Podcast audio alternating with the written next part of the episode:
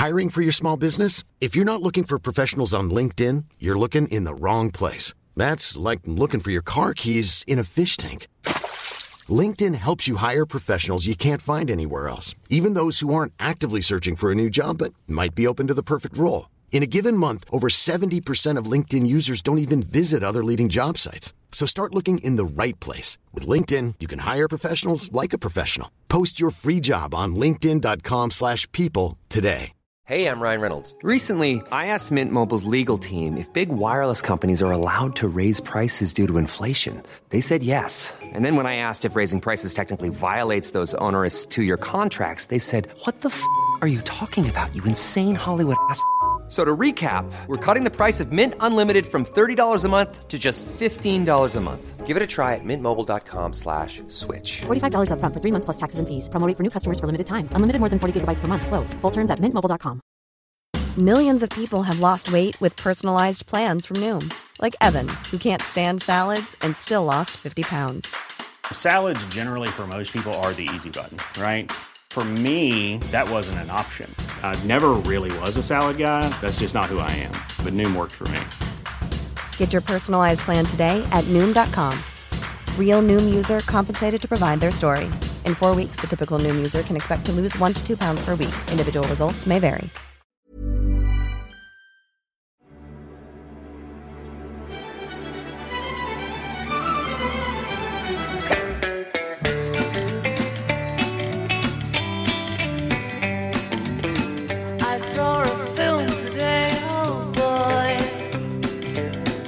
Come and show me the magic. Can I take you out to the picture? Well, I hope you'll come and see me in the movies. What a scene of your Hollywood song. Hello, and welcome to the Beatles Films Podcast. I'm Matt Looker. I'm Ed Williamson. We're both professional film writers and Fab Four fans, and each week we discuss a different movie about, starring, or inspired by the Beatles. Uh, this week, that film is 2019's Yesterday, written by Richard Curtis, directed by Danny Boyle, and starring Himesh Patel as Jack, a struggling musician who, in a freak global blackout, uh, has a back- bike accident and awakes to find that he's the only person in the world who remembers the Beatles. He then passes all their songs off as his own and almost instantly becomes an overnight sensation. Um, but Ed, is all the fame, fortune, and fans in the world really where true happiness lies? Or is it found with long term manager and childhood friend Ellie, who always believed in him from the start? You'll just have to watch the film to find out. Or listen to us because we're about to uh, talk about it at great length.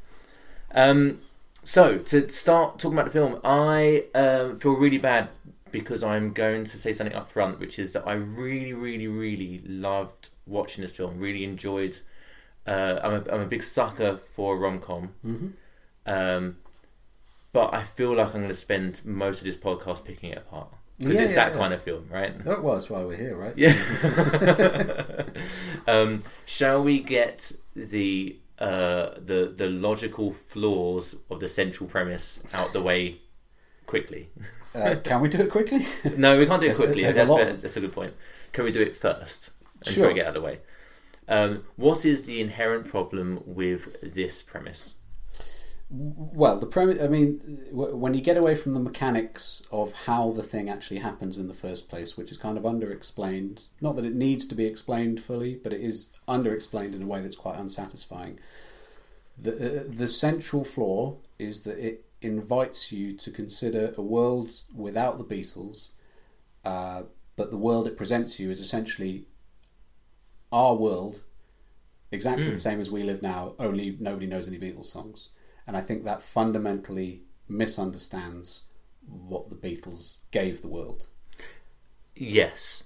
So uh, that's really that was not the point I thought you were going to make, but actually it's a really interesting one because because I, I have that in my notes as well because um, I think that I, I what I thought you were going to say was was that the importance of the Beatles, like the the the impact of their songs, isn't just in the songs, but also um, the culture at the time and and the the game changing nature of those songs as they happened in that particular decade, um, and also um, we, we've talked before about how it wasn't just about the songs, but also in the personalities of the Beatles themselves and Yeah. how uh, they themselves were part of Beatlemania. It's not just um, the music that they were writing at the time. Yeah.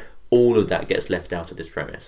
Because Yeah. the, the, the premise is built on the fact that the songs themselves are so powerful Mm. that it has the ability to change the world and make people stand up and, and take notice. Yeah, and and that whoever performed those songs, the effect would have been more or less the same. Yes. is sort of what it's what it's giving you. So I mean, uh, there is an age-old argument about how much the Beatles influenced everything, um, and uh, so I I can look at this film and think Kate McKinnon's character. So Kate McKinnon plays Jack's agent. There is a scene in which she's doing yoga, and would yoga be as widespread in the West if the Beatles and George in particular hadn't introduced Eastern philosophies to the West?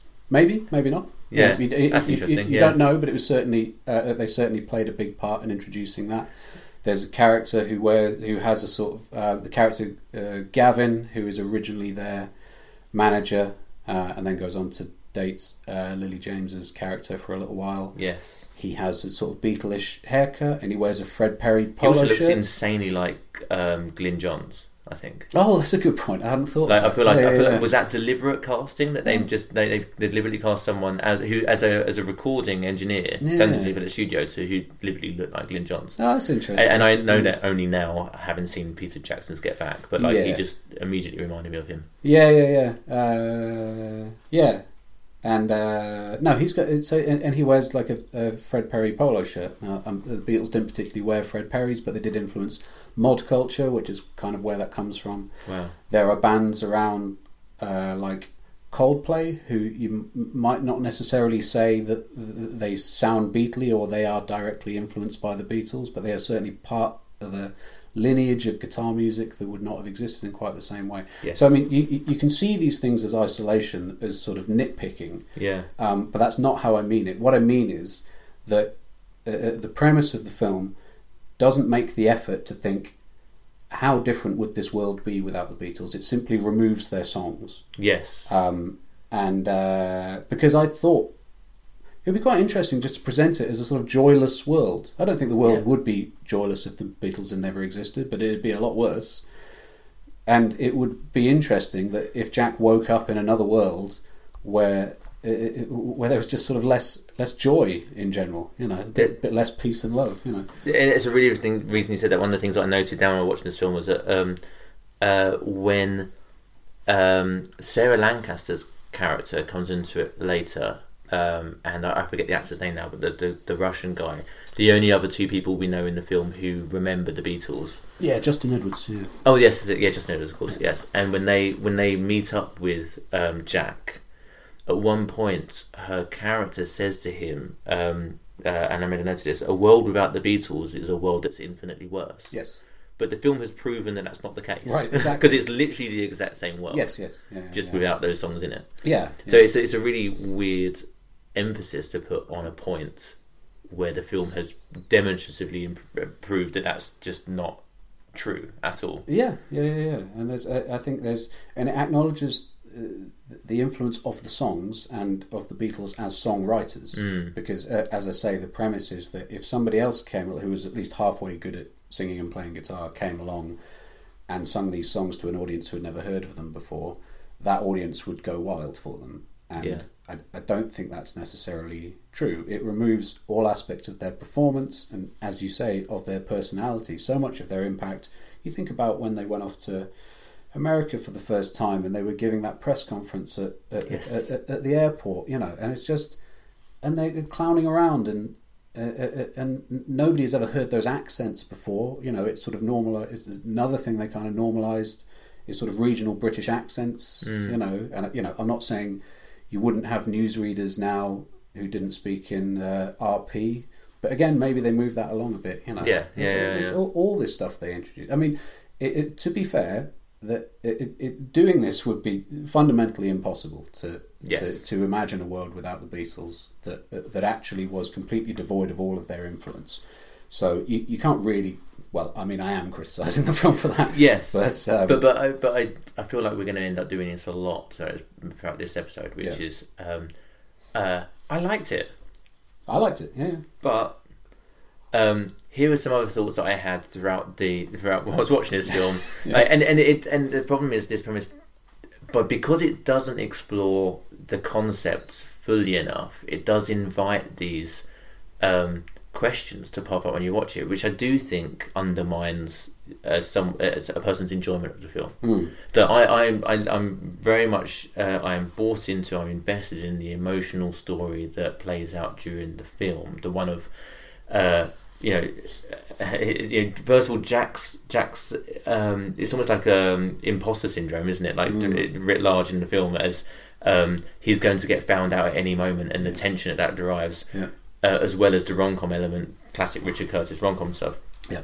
Um, but I, I would be lying if I if I said that throughout the film I wasn't constantly picking up on things um, and thinking, well, that wouldn't happen, or that doesn't make sense Yeah. because of this premise. Yes. One of the things I'm quite um, surprised about about the film is um, he establishes when, when when he realizes that the Beatles don't exist, and then he starts to realize that some other things don't exist. One of the things that he googles is Oasis. Yes. Oasis don't exist Yeah. in this world because Beatles didn't exist, and obviously they're heavily influenced by them, and that is actually quite a good gag. Yeah. Yeah.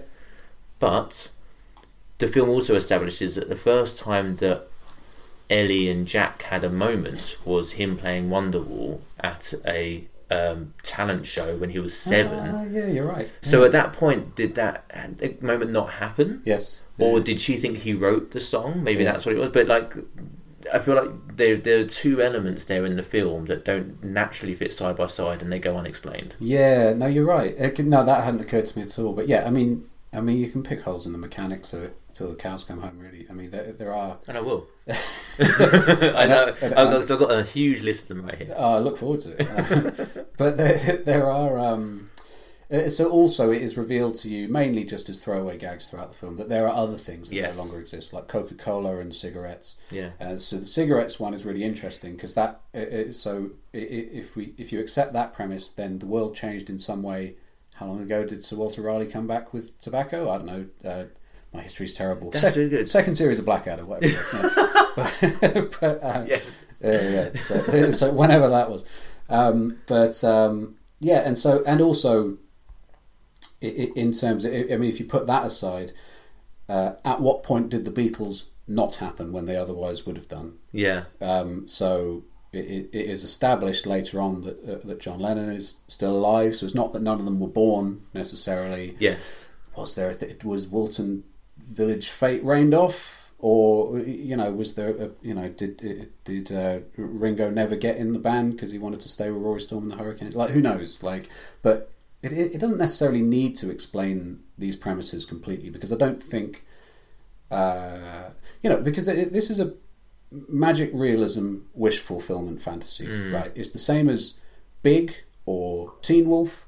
It's the it's the same thing. So there's a there's a guy who's slightly unsure of himself, and he makes a well. I mean, Jack doesn't particularly make a wish, um, but um, but through some pretty much unexplained uh, magic realism, he gets everything he wanted. He begins to question uh, his suitability for it, and eventually realizes that actually he's better off with the life he had, just being you know Yes. not trying to be someone else. But with something like uh, so big, certainly it is.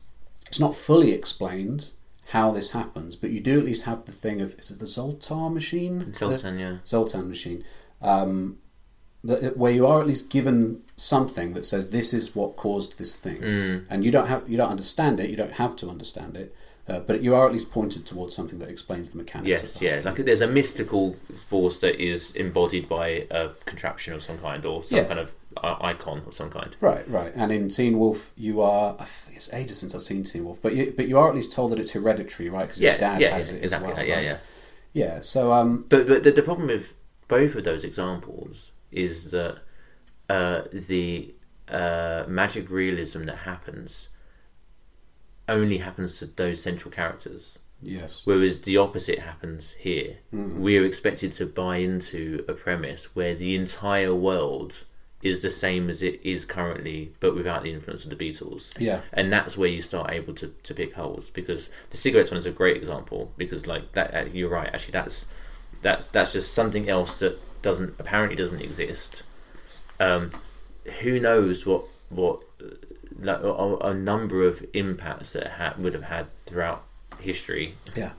Um, something like Big and Teen Wolf, for example, that that is very much pertained to just that one character. Whereas these, this is the, the, you could find any number of uh, of of issues that arise from certain things not existing in this world. Yeah. To the extent that cigarettes is a great example, because I was in my head, I, I remember thinking, I don't think he, he doesn't. Jack doesn't at any point play "Day in the Life," Right. Yep. right? But at one point, the lyrics of that song, Paul McCartney sings um, something about having a smoke. Right. Okay. So what happens at that point, right? Yeah. Like, Right, if he yeah, were right. to go ahead and play "Day in the Life" to an audience, would they just be like, "What's having a smoke?" Like, That's, really a crossover of, of, of missing concepts in this premise. Yeah, yeah, yeah. I tell you what, there is, and it's so I, uh, so I, I saw it and reviewed it when it came out at the cinema, and um, hadn't seen it since. I went and uh, bought the Blu-ray, and there is a, there is an alternative ending on the Blu-ray, Oh, which flips that on its head ever so slightly, which is really interesting. So you know the bit at the end where he mentions Harry Potter, and she says who? yes. And then, and so maybe he then decides to write the Harry Potter book. I mean, how how he would then do that, and But- is, is he memorise them? I don't know. but, but, but also, has he not learned anything? like, right, right, that would yeah, yeah. completely undermine the entire journey of the whole story. But yes, anyway. yeah, yeah. yeah. Uh, but what happens in the alternative ending is she remembers Harry Potter and he doesn't. So, what? So what's Hmm. happened there is it, it, it is not just him who Hmm. remembers cigarettes and the Beatles and Coca Cola, and everyone else has forgotten them. It is that presumably every single person in the world is now uh, the only person who remembers a certain thing. Right. So, uh, which Yeah. wh- which kind of flips the whole thing on its head. I mean, I, I imagine the reason they didn't go with that ending is because it uh, it's confusing. It, it introdu- well, it, it, it introduces uh, unnecessary complexity to something that is already really creaking under the weight of, of the premise. Creaking under the weight is perfect. yeah, I, I, I, I agree. I, I think that um, uh, one of the uh, again one of the issues with the central premise beyond the the ways you can pick holes um, in in the concept is that you're as we said before you're then uh, the, the film posits that the films uh, the, the sorry the films the film posits that the songs themselves are strong enough to launch someone into uh, superstardom without all of the other sort of you know um, cultural uh, implications that came along with the Beatles doing it in the first place. Yeah. And one of the things that really highlighted that to me was when he's in the recording studio and he plays. Um, I think I think Kate McKinnon's character Deborah, I think, um, is listening back to "Here Comes the Sun" and Jack's own song Summer song. summer song, Yeah, yeah. right? And she basically says that first one is genius, and that second one is, and goes on this huge thing about how shit it is. Yeah. Um, I don't think the film has earned that there is a huge difference between those two songs. You know, like I, I feel like it, it's almost like they didn't, they, they haven't set Jack up as being a bad songwriter. No, and that's There's- kind of crucial actually. Yeah, because it would be a very different prospect if he was just really bad to start with. exactly and Yeah. then there, and there was a very obvious point of differentiation between a uh, here comes the sun and a song that he's written yeah. i don't feel like you listen to those songs and you believe that her character is like yeah one of these is genius and the other one is, is terrible Yeah, it, it it suggests a certain kind of stardust with which Beatles songs are sprinkled. That there is something inherently special about all of them. that you can pick up on it Yeah, that, that anyone instinctively would, would know. But I mean, I would say that that stardust is. I mean, it's in the songs, of course, but it's in the performance too. yeah yeah, and, I, and I don't, you know, because I mean, obviously, like you know, the it, it, the interesting question that it poses is well, it doesn't particularly pose the question. It, it forces you to think about it yourself because it hasn't really interrogated it that much. But yeah, if if you if you and I uh, wrote "I want to hold your hand" now, Yes, yes. and nobody had heard it before, and we Yeah. came out, would people be saying, "Oh, these guys are the new"? Who, go, go What's think of Kor- anyone. what's the Korean boy band called? That's who I was trying You're to think of. me? I don't. That's who I was trying. Oh God, it's got a number. One. Direction. They're no shit. They're not even current, are they? Anyway, Anyway. would would people be saying this is amazing? These guys are the new Aha.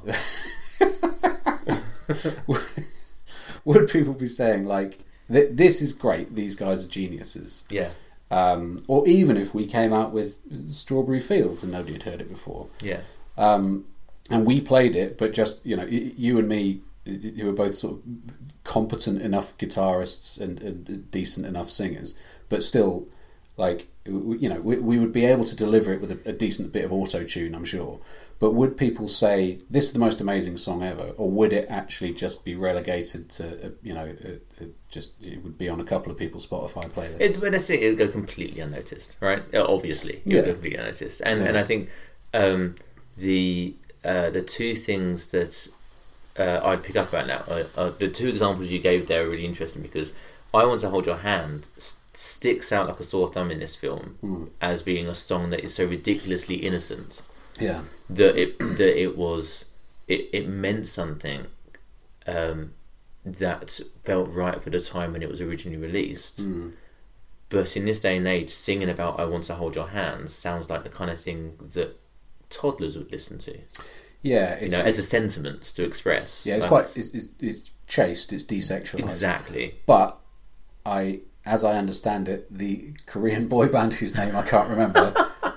oh, this is terrible. They're like the biggest band in the world right now. No, no, absolutely are. Yeah, And um, but they they apparently they have a similar thing where they're singing to teenage girl fans, and it makes sense for them commercially, maybe artistically, to be fair to them, um, to uh, for their songs not to be over sexualized. BTS. BTS. Yeah, yeah. of I, I. I figured I would say that, uh, having looked it up, in order to save ourselves some further embarrassment. in case, for whatever reason, we decided to talk about BTS a lot more in this episode, having never literally spoken about them before between me and you in any conversation. no, right, had. right, yeah. Well, at least But now. if we decide to turn this into a BTS podcast, then we at least know the name of the band. Yeah, I mean BTS Films podcast. That's a niche. Nobody's done that. it's going to happen. um, yeah, but uh, but no, I do I do know what you mean. It is uh, something I want to hold your hand is like quite a chaste sentiment, and it's Yes. not really in keeping with uh, the sexualization of modern pop music. I but suppose. but also and going to your point as well and and I again I, I guess I don't really know the um the the socio or, or socio cultural implications um but what you're saying there about the types of songs uh, and sentiments expressed in BTS lyrics feels like very much pertain to a culture um where there was you know an entire uh, love revolution, like a cultural revolution that happened in the sixties, Yeah. and for anybody to be singing about "I want to hold your hand" in uh, 2019 implies that that almost didn't happen, or to the extent um, that it did. that the '60s revolution didn't happen. Yes, yeah. Yeah, okay. Which, which you could argue is the case, right? Yeah, but also, yeah. we know, and, and it- this really stuck out in my head. Um, we know that Childish Gambino exists in this world, right? Yes. I mean, like, Yeah, there yeah, are elements of this of this world that we know, and, and just the way the characters behave with each other. Yeah. You know, like Ellie, Ellie calls out Jack for um, saying that she doesn't want to be a one night stand. yeah, Like these are things that are, you know, it's not like we live in a world where 2019 is a little bit like early 60s yeah, uh, because culture hasn't moved on. Yeah. It's it, it, you know it's exactly the same as it is now. Yeah. So singing about "I want to hold your hand" just seems a little bit too innocent to me. yeah. No, I know what you mean, and I, and I suppose also like it hadn't occurred to me until you said that ju- uh, just then. But I mean, so there's a scene. So I think he does all you need is love at Wembley Stadium Yeah. near the end, and actually, uh, it seems like the most natural thing in the world to like stand with a big group of people at a concert and sing along to all you need is love like we've done it when we've seen the bootleg beatles you know and it's um and it seems wonderful and communal and like and it feels quite special in that moment and actually i wonder without them having uh, i'm not saying the song all you need is love is the reason that anyone can experience any kind of communal fellow feeling at all but uh, i think that there is certainly something that the beatles did and other 60s artists did but to encourage that sort of uh, peace and love m- movement if you like Yes. No, t- uh, totally. Yeah, yeah. I know what you're saying. Yeah, of course. and, and, and actually there, there is a world in which Jack starts singing "All You Need Is Love" at Wembley Stadium, and everyone just thinks that's a nice song. Yeah. R- rather, Oh, rather than like let's all sing along and hold hands and stuff Yeah. because the, because the idea has not been introduced to them. And and I think my point is that I watched that film and I feel like the realistic reaction to any audience member listening to All You Need Is Love, having having not heard having not heard that song before, but having realistically heard every other song that has come out since that song's released. Yes, Right, so therefore it's not like a huge surprise that there is a song in this melody and it's you know uh, Right, in- yeah, yeah, yeah. like um, their any realistic audience member's reaction to hearing that song should be the exact same reaction they uh, give when they hear his own summer song. right, okay, You know, like Yeah. because because it's not like you say. You know, unless you go along with this idea that all Beatles songs come with this magic sparkle dust that that means that people automatically react to them in a different way. yeah, That's realistically just not what happens, right? You, you're Yeah. you're listening to a song played on an acoustic guitar with a nice melody, and that's basically true of both of those songs. yeah, yeah. Life is full of what ifs. Some awesome, like what if AI could fold your laundry? And some, well, less awesome, like what if you have unexpected medical costs? United Healthcare can help get you covered with Health Protector Guard fixed indemnity insurance plans. They supplement your primary plan to help you manage out of pocket costs. No deductibles, no enrollment periods, and especially no more what ifs. Visit uh1.com to find the Health Protector Guard plan for you. Many of us have those stubborn pounds that seem impossible to lose, no matter how good we eat or how hard we work out. My solution is PlushCare. PlushCare is a leading telehealth provider with doctors who are there for you day and night to partner with you in your weight loss journey. They can prescribe FDA-approved weight loss medications like Wegovy and Zepbound for those who qualify. Plus, they accept most insurance plans. To get started, visit plushcare.com slash weight loss. That's plushcare.com slash weight loss.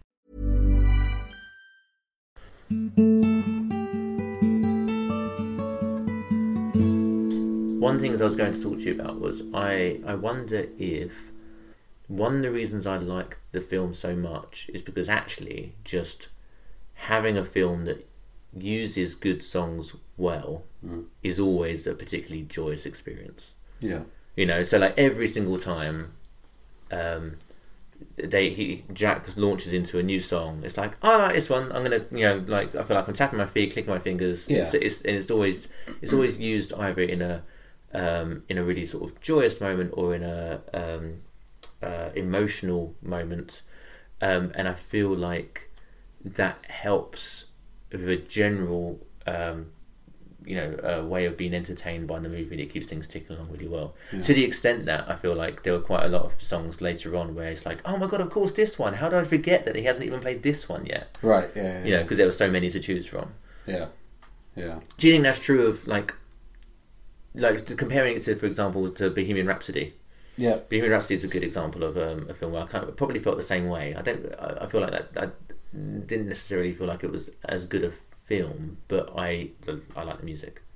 Yeah, no, I, I mean, I agree. Uh, Bohemian Rhapsody, objectively not a very good film, but I absolutely enjoyed the shit out of it the two times I've seen it. And the really nice thing is it seems to have introduced a younger generation to Queen songs, which is just a wonderful group of songs that more people should hear. The difference between that and yesterday is that Bohemian Rhapsody, the versions you hear are performed by Queen. Right. And yes. yesterday, that is not the case. Now, Himesh Patel sings these songs himself, and I think plays the guitar himself, Yeah, and piano as well.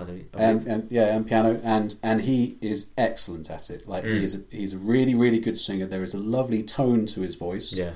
Um, and and, and like I can't I can't praise him highly enough for what, what he does with that. However, uh, what I think is it sort of harks back to the point I was making earlier, is it it removes the idea that there is anything special about the Beatles themselves and their performance. For me, uh, I think you know.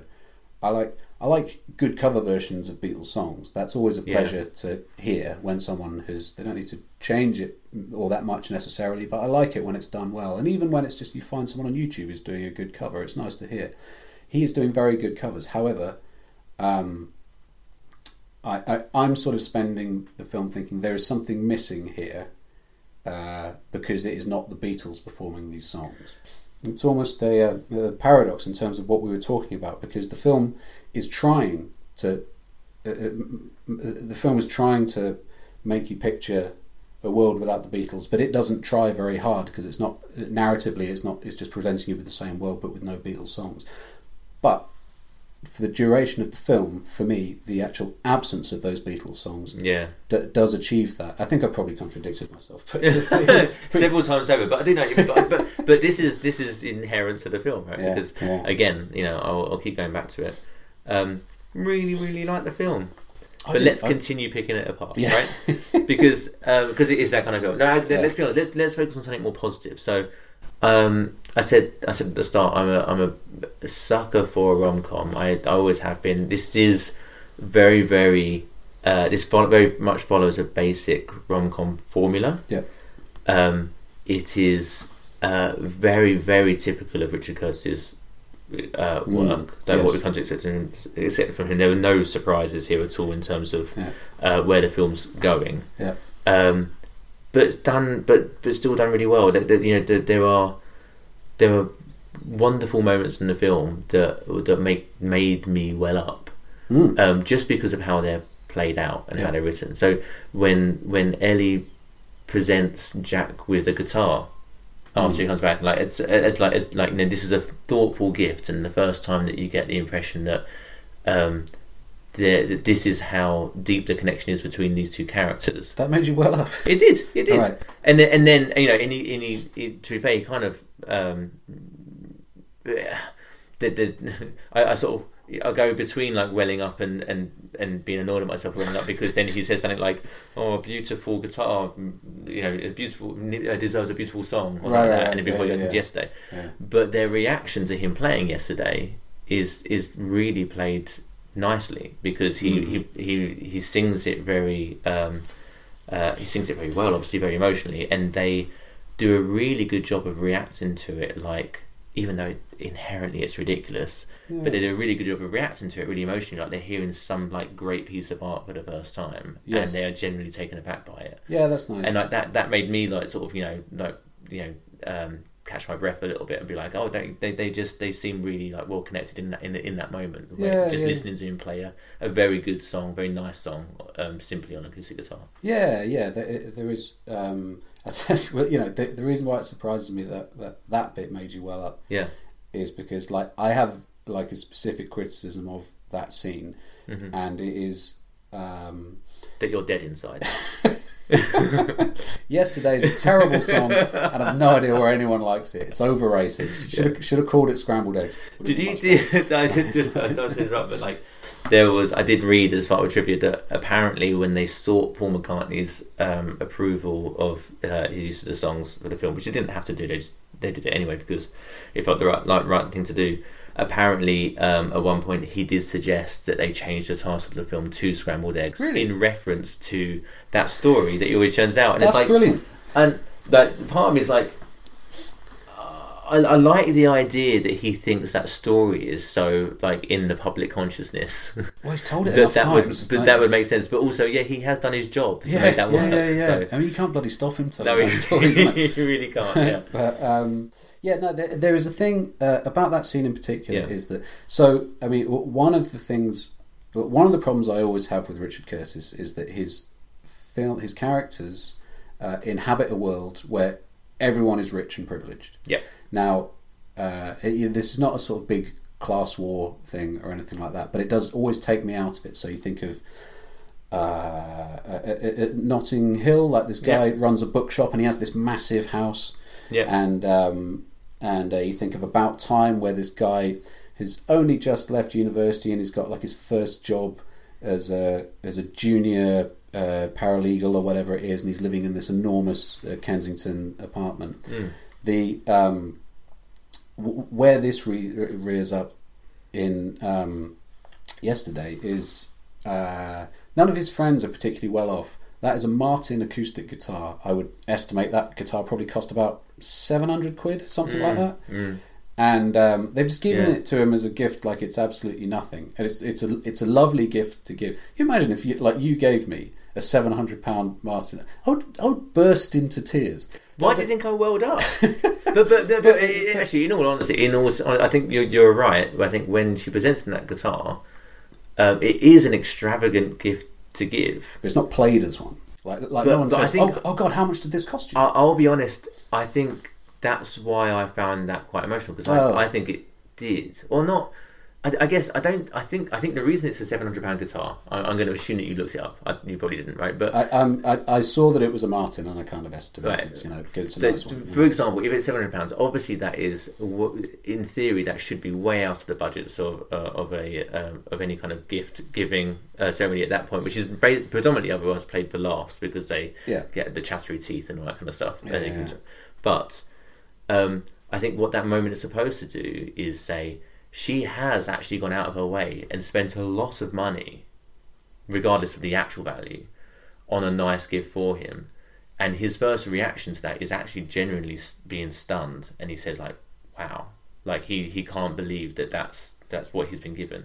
It's not it's not the, played out in the um, oh you got me a guitar that's really nice. It's it, he is taken aback by the um, by by the, the gift. Oh, I didn't get that particularly. Oh, really? because, because I would have thought that uh, so anyone's reaction uh, in that situation would be, "Oh my God, you've got me this this gift!" Like you, can, you can't afford this. Are you sure this is okay? Like, Yeah, know, yeah, yeah. There is no, and I don't, and like I say, like, I, I, I, We're going to spend half a podcast on this like exchange of two lines of dialogue. Yeah, yeah, yeah, exactly. Right, let's get, let's look up exactly how much the, this guitar cost. Let's let's see what the playing only way of is. finding out. But uh, but no, there, but there is always a thing in, in Richard Curtis films where I feel like uh, to him it is perfectly normal that someone would give someone uh, like a friend would give a friend a seven hundred pound acoustic guitar. Mm. And uh, and that's just a normal gift to give someone. These are people who like they're not dirt poor; they're all sort of middle class, but they are young people who don't have terribly well paid jobs. Yes. And so for me, it, it, it just takes me out of it a little Yeah. bit because because I, I, I it's not that I spend my time sort of nitpicking about oh this would never happen, but it's Yeah, like yeah, it's that I realise I am in a world that is not a realistic world. I genuinely don't. Uh, Okay. in, in, uh, but but I, I, I totally hear what you're saying. Yeah. I guess there's a sort of fantasy part of this type of film that I'm quite happy to buy into. Hmm.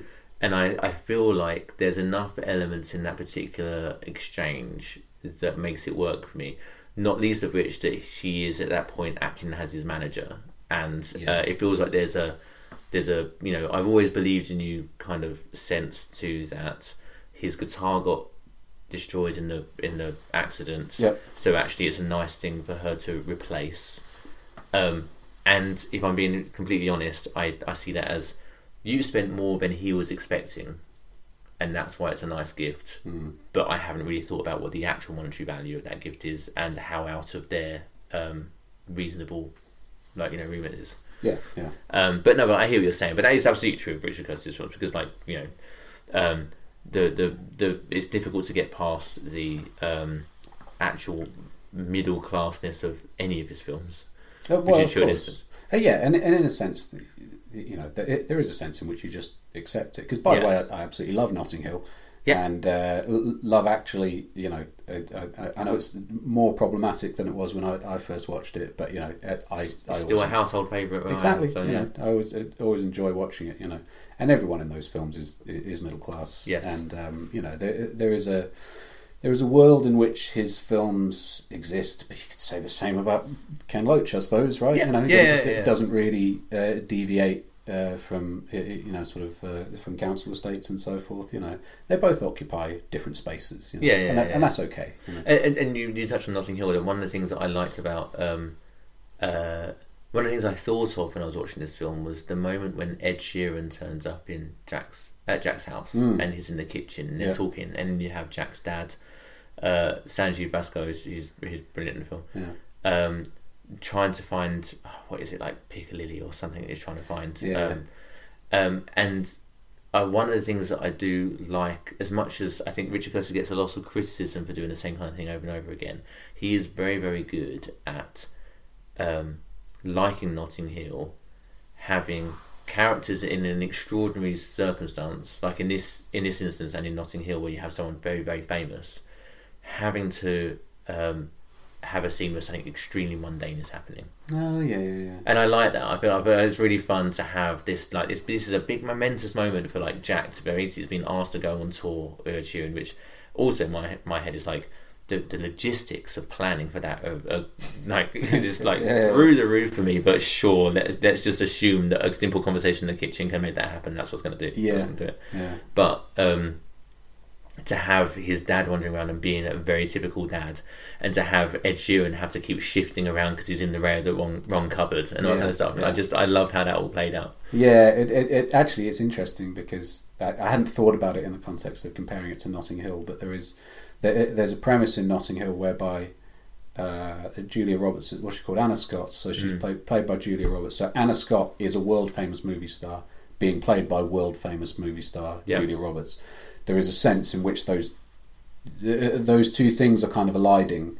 Um, in um, in yesterday, uh, Ed, Ed Sheeran, who is obviously enormously successful and famous, Mm. doesn't actually have a lot of star quality, if you like. Yes. So, Yeah, I know what he, mean, so yeah. he is not a guy. He's a very unassuming guy, and, and Yeah. good for him. You know, like he, he, he I I don't think he's a guy who walks into a room and just lights it up by his starriness. Yes. You know, In the same way that Julia Roberts obviously does. of course, yeah, Yeah. yeah. So those scenes are, are being played slightly differently, I suppose.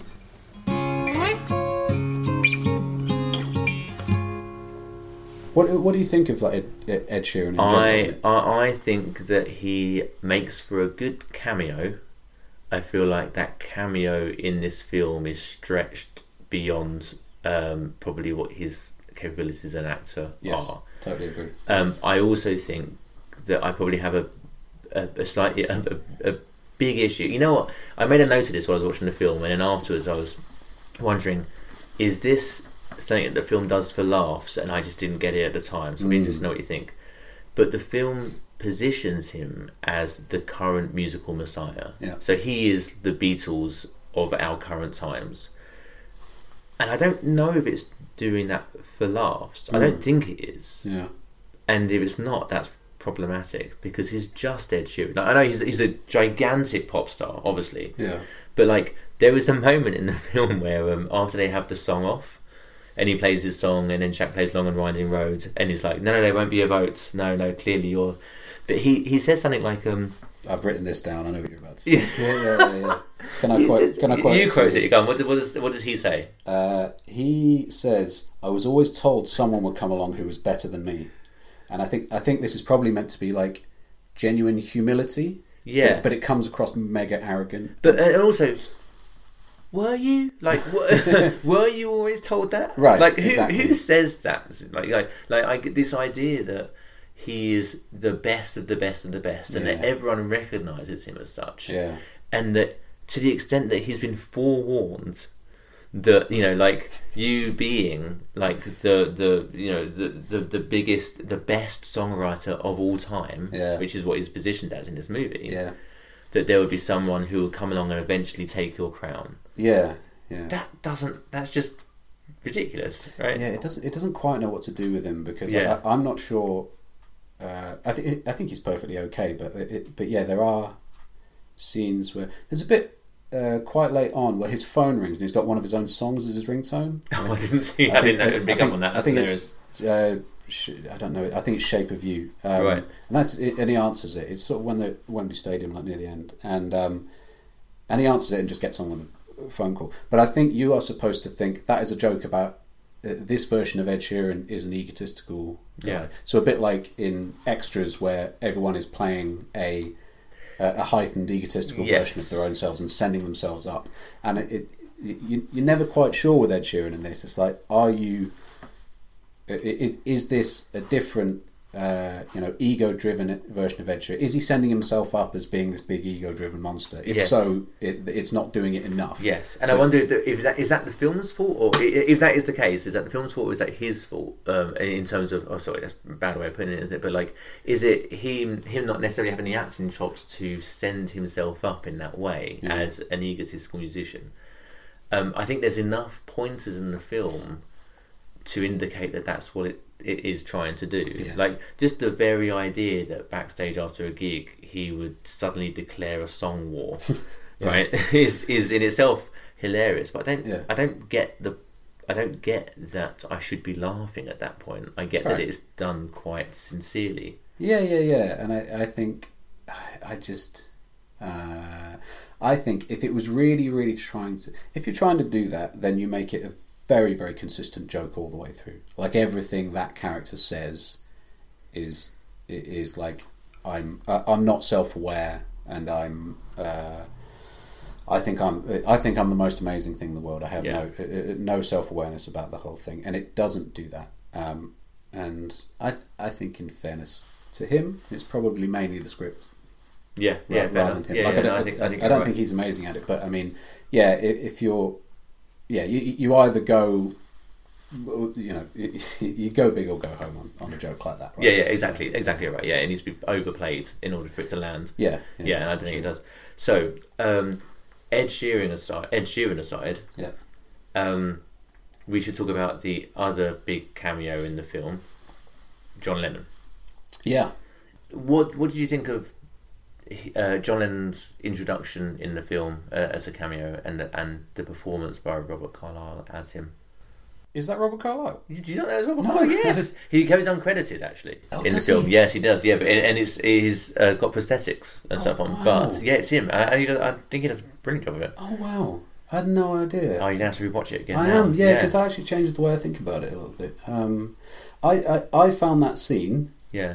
really quite moving. Did you? Yeah, uh, and like I remember in the cinema, like I, I, I was sort of welling up a bit because I remember in in the cinema, it was a surprise. Mm. I I hadn't telegraphed where it was going. I Mm. suppose maybe there was a bit when he was sort of driving there. I might have kind of figured it out a bit. Oh really? Yeah, yeah. I, I Um, remember I had it spoiled by the time I'd got around to seeing the film. Oh, really? But, uh, the first Okay. time, yeah. So I knew it was coming. So, but that is a shame because I think I don't think it's it's obvious that that could come up. So I can see that's been a massive like U-turn in the in the movie that, that Yeah. comes as a nice surprise to people. Yeah, definitely. And I think there's such um, it's such a lovely idea that uh, that hadn't occurred to me. You know, up up until all that point, that you know, like I say, the, the mechanics are not very uh, clear.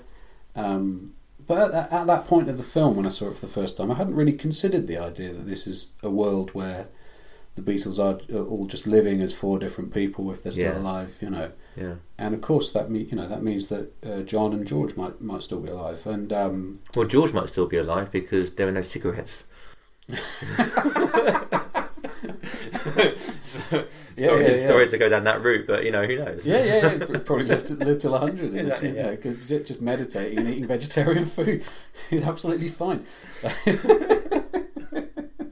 Anyway, sorry. Well, but um, but yeah, I I think, uh, and also like Jack's reaction saying like, "Wow, you're still alive and you're okay. Have you had a good life?" yeah. and it's actually uh, I, I found that really really lovely the idea because you know when, when you're a big fan you, you you think of the Beatles as people not just musicians and you think of them as uh, friends almost and I I really liked the idea that there was this other world where sort of John was oh Jesus Oh, Sorry, really? oh, Jesus, it's sorry. you now. yeah, yeah, yeah. Sorry. Yeah. Um, I really like the idea that there was this other world where uh, uh, where John was just still alive and he just Yeah. had a happy a happy life. You know, there, there's another because there there are sort of other alternative depictions. Did you ever read that Wikipedia? But someone had like mocked up a Wikipedia page that was like John Lennon survived a shoot uh, an assassination attempt in 1980, and this is what he's done since. No, no, I don't. And so you know, the picture is him, one of those pictures where they've aged him a bit. You know? Right, yeah, sure. And it said, you know, the and the Beatles sort of reformed in the '80s and did some sort of weird experimental stuff, and then they sort of carried on recorded together every now and again, and then like because Sean Lennon was really into that sort of New York alternative scene, and he sort of, and so John sort of collaborated with uh, Fugazi and the Oh, Wu right. Tang Clan and all this kind of stuff. And I thought, yeah. oh, this this is a nice reimagining of it, you know. Yeah. Um, but just the idea that this guy had found like some God, some some inner peace. Yeah. Uh, this guy who was quite troubled uh, throughout his life, uh, had just he was just living living by the But isn't it river really funny? Because I think that I, if I'm honest, the first time I watched it, I was I was unsure about that scene. To be honest you, Yeah, yeah. I think there's a part of me that wondered if it felt a bit gimmicky, yeah, yeah, yeah. um, and also whether or not, um, I, and I, I think I, I wonder about this anytime something like this comes up, where you're, you're um, potentially uh, portraying a character uh, of someone who's uh, real life, i who existed in real life, and putting words in their mouths about how they might feel in a certain situation, Mm. whether or not that's potentially bad taste. Yeah. But um, that's how I felt the first time round. I was just a bit unsure about it. I think second time round, I can see more clearly um, how that's a much more vital scene because it's the entire crux of the movie, Yeah. right? Is um, is is Jack realizing this is the point at which Jack realizes that actually the the, the fame uh, stuff is, isn't as important to him as actually how he can find inner peace with you know like, presumably like a woman he loves, right? Yeah. Um, and it's and the fact that it is John Lennon that gives him that and that rings true Mm. because he survives because he didn't have that fame, Mm. right? That was that was you know that he was assassinated because he was famous. So Yeah. like you know for him not having had the fame and that leading to him having in a in some kind of inner peace and stuff. Yeah. totally rings true with the entire like you know crux of the of, of the film. Um, and I like that. I think it, I think it comes across really well, and I think Robert Carlyle's portrayal of him being quite this um, composed and calm, still sensitive Yeah. uh, person.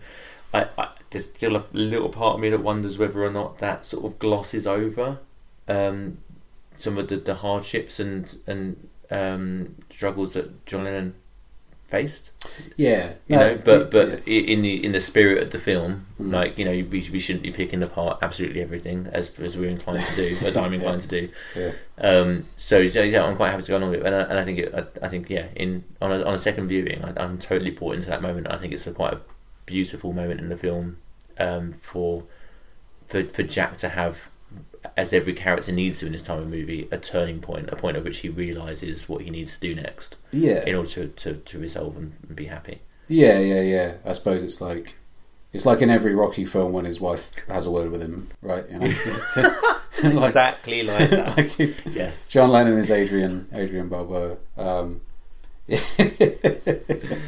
Yeah, but, uh, exactly like that. Yeah, but but I mean, but that's not uncommon as a narrative thing in lots of films, right? You need uh, a, a turning point can be when uh, it, it, it, a character turns up and they don't have much function other than to Yes. Oh, yeah, totally, the, yeah. the protagonist to sort of move in a different direction. There's, I'm sure there's, you know, if you look up like tvtropes.org or whatever it is, um, there there would be a name for it. It's, it's like the wise mentor like um, uh, role, right? Where you, Right. that person is literally there just to to, to um, correct course, course correct the um, the protagonist, Yeah, yeah, um, yeah. to get them to where they need to go. Yeah, yeah. Um, but it's it's it's a nice, it's nice that it was John in, in a world. Yeah. In, in a, you know, that it's just it's in, in some way it's very sort of quite perfectly poetic that um, that that was written in. So I, I give the film a lot of credit for yeah, for that. Yeah, I do. Yeah, I think it's quite lovely. And actually, like, uh, it, it, I suppose it occurs to me, it's like could have equally had George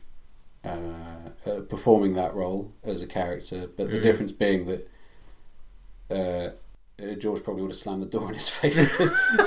Cause, Yeah, exactly, yeah. Because like people just turning up on his doorstep, bothering him, he wasn't so Yeah. keen on. But uh, but actually, I mean, there's a broader point in that about about what you were saying there is that um, yeah. So I mean, the John Lennon we're imagining here, who was never in the Beatles or you know the Beatles didn't take off or, or Mm. whatever Whatever that- it is, yeah. whatever that alternative reality is.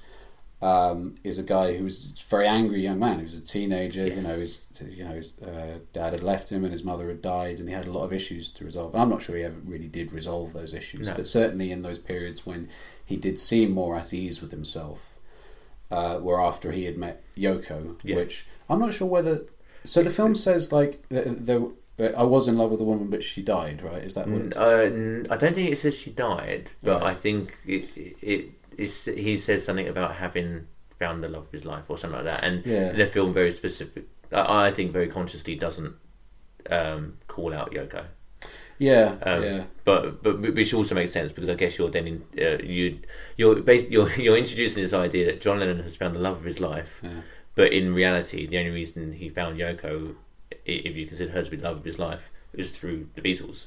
Right, So like so. I think it, that it very deliberately keeps that very ambiguous. Right, right, yeah. Japanese conceptual artists weren't sort of turning up in uh, Yeah. in factories in Liverpool and sort of Yes, in, exactly, in, yeah. in the late sixties and Yeah. uh, and getting off with them anyway. But and, and again, like, and, and I know this is this goes against everything we just said about how great that that scene is, or that moment is, or how well written it is. But I think I do think that the uh, the scene is a really good example of how a very very simple premise um, ends up becoming uh, something that you're invited to question because the film then brings in nuance. So the idea that you have these two other characters that um, remember the Beatles, why? Like what happened? What, what was that? What happened there? Like why? Why are they there? The fact that John Lennon exists in this world, like why? What was the turning point? What What is exactly the moment? Like you're, you're. It's almost like um, the film is creating these elements that help pay off on the initial premises, but in doing so, just ends up prodding you to ask some questions about it, which Yeah. sort of take you out the moment a little bit. And I, th- I, you know, going back to the original point about, I really like the film, but I I can't help but pick it apart. Hmm.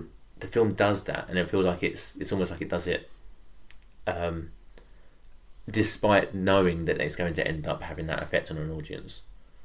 Yeah, uh, and I think, uh, yeah, I think because it's the the the premise is quite flimsy. Yeah. right. In Yeah. general, like I think I think that's fair to say. Now there are plenty of films with flimsy premises, but they they do enough to sort of they- they- they'll build in little building blocks that that just reassure you along the way Mm. that and you don't even notice it happening necessarily, but you you are reaching a point where you accept this premise and you and you're not thinking about it.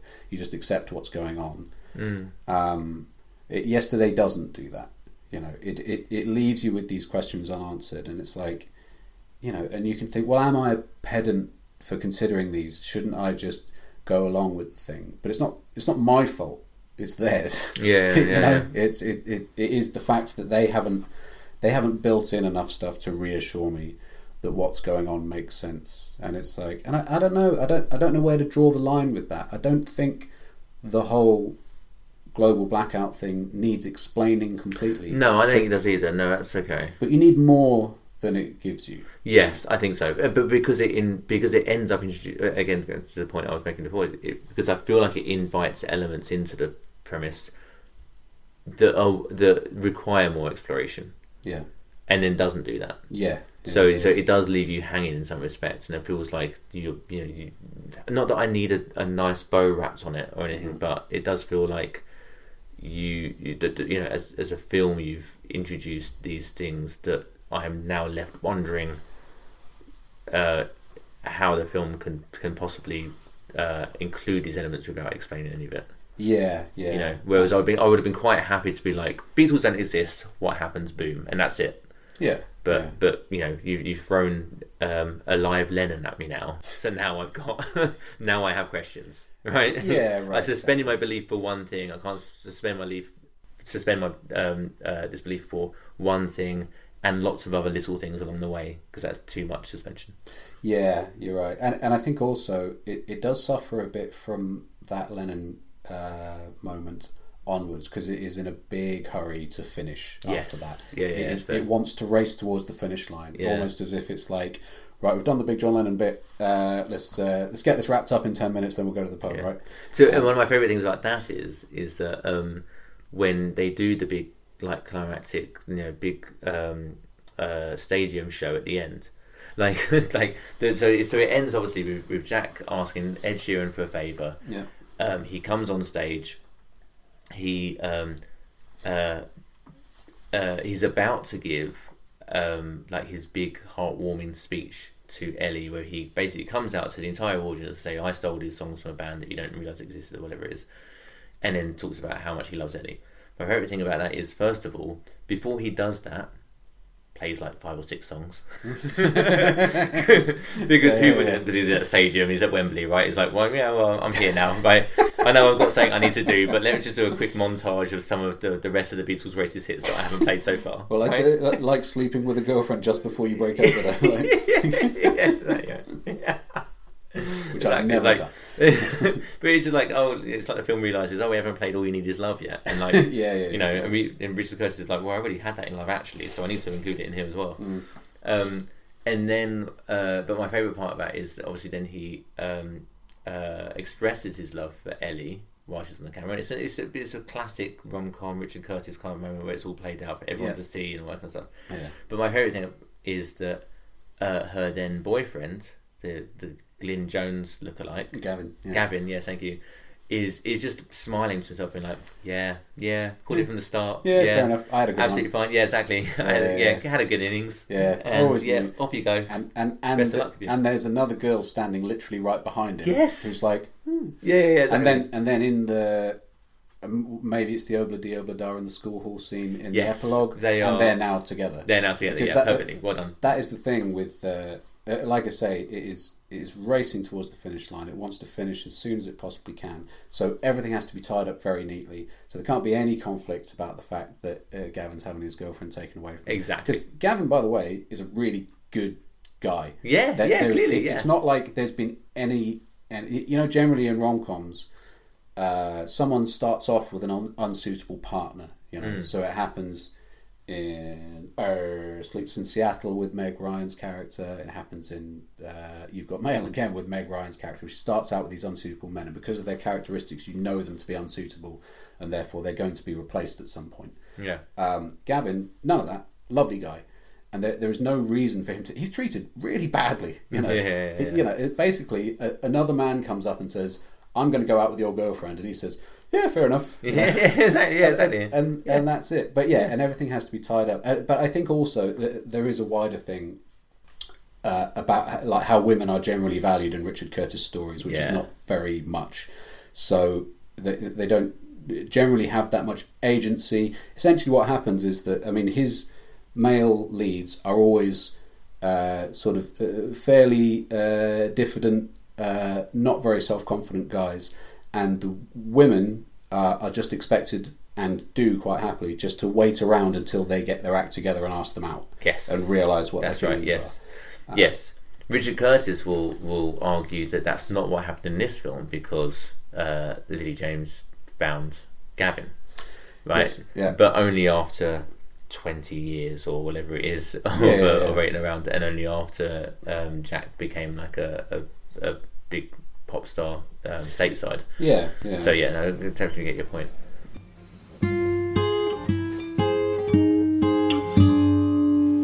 My my uh, my other thing as well, by the way, I um, really struck me when I watched this was at the very end of the film, uh, having confessed that um, he's stolen all his songs from uh, a band that no one remembers.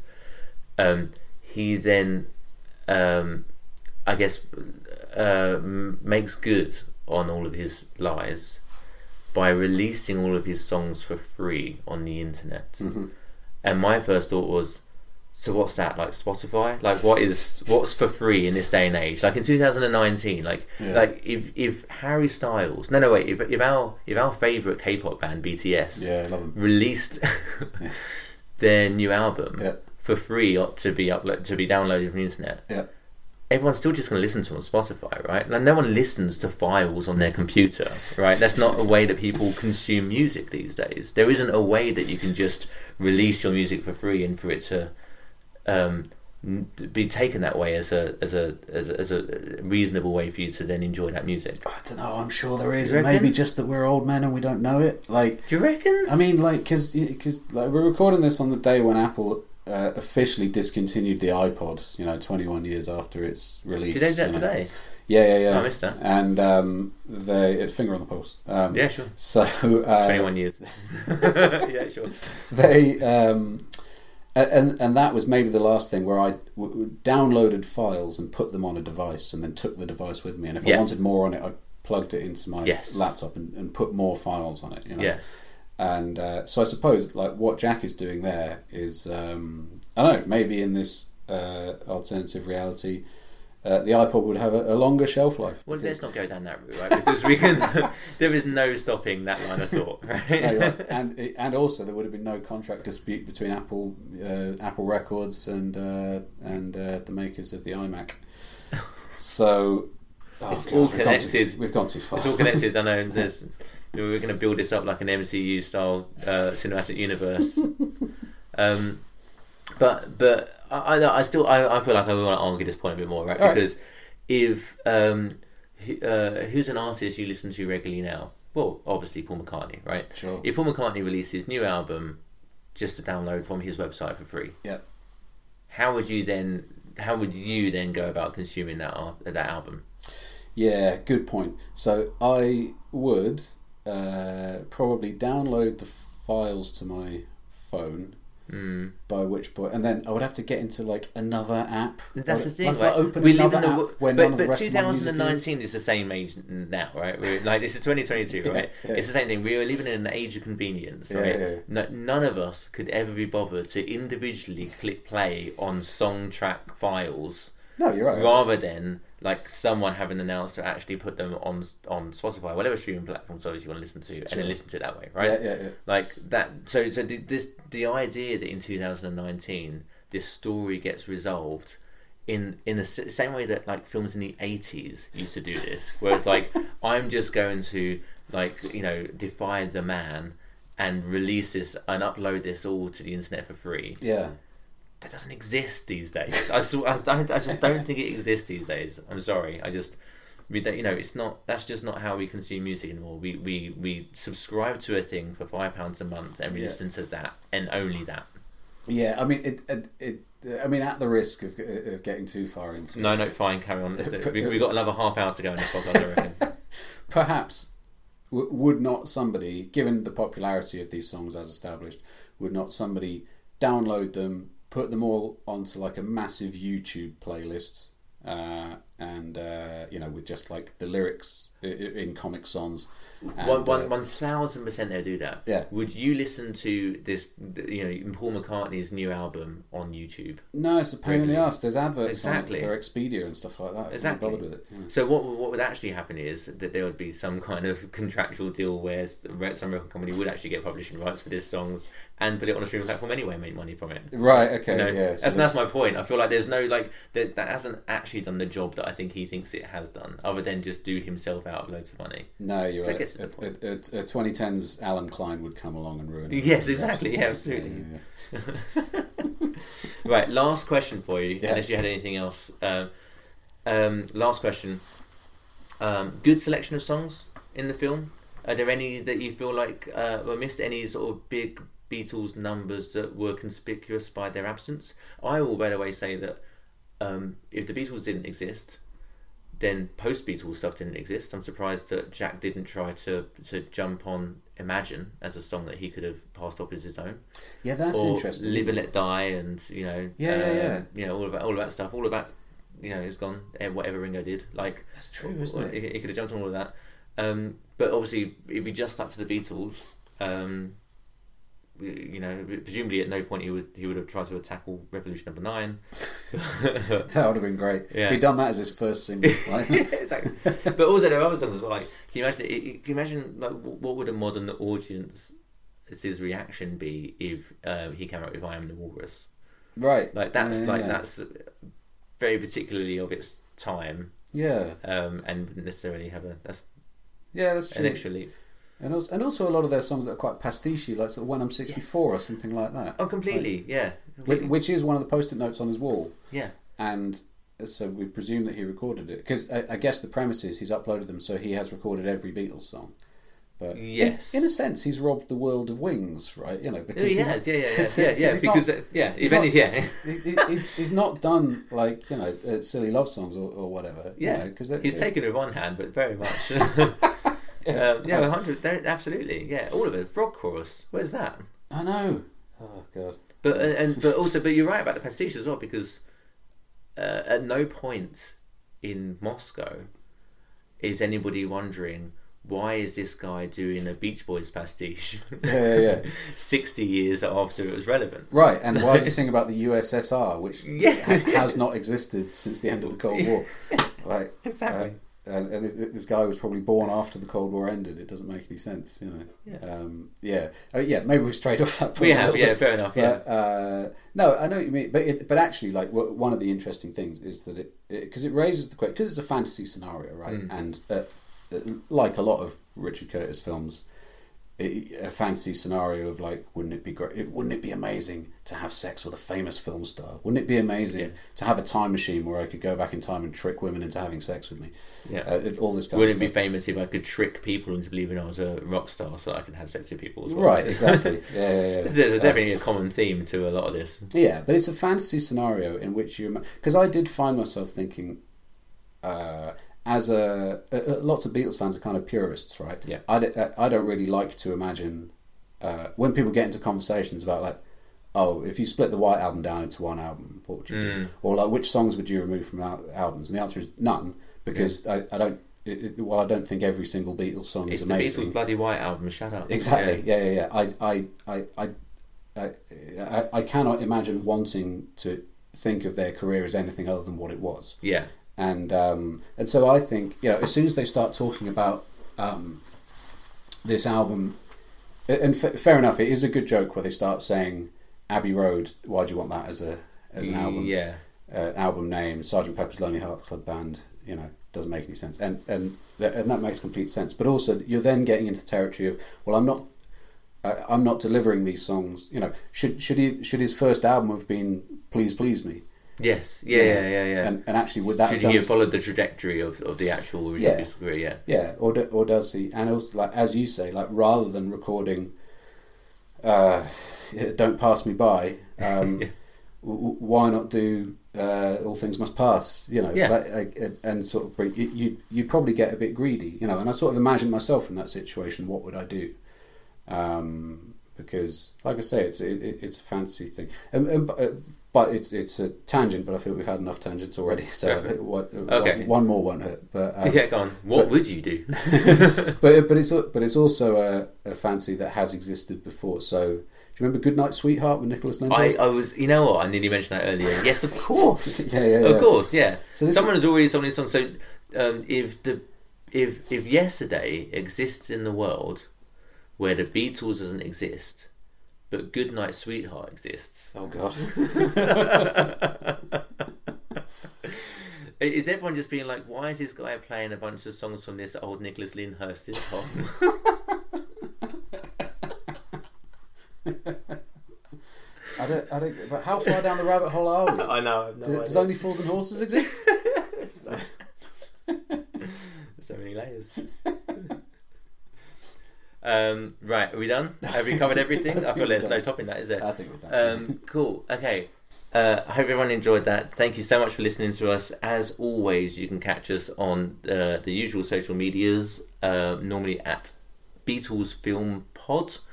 Um, look us up where you can, and otherwise, we will um, see you next week for the next episode. Thanks See for listening. Bye. See you then.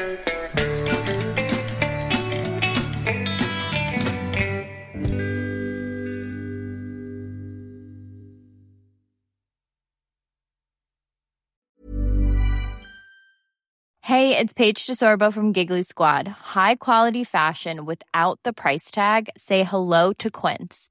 I'm snagging high-end essentials like cozy cashmere sweaters, sleek leather jackets, fine jewelry, and so much more. With Quince being 50 to 80% less than similar brands. And they partner with factories that prioritize safe, ethical, and responsible manufacturing. I love that. Luxury quality within reach. Go to quince.com slash style to get free shipping and 365 day returns on your next order. Quince.com slash style. Even when we're on a budget, we still deserve nice things. Quince is a place to scoop up stunning high-end goods for 50 to 80% less than similar brands. They have buttery soft cashmere sweaters starting at $50, luxurious Italian leather bags, and so much more.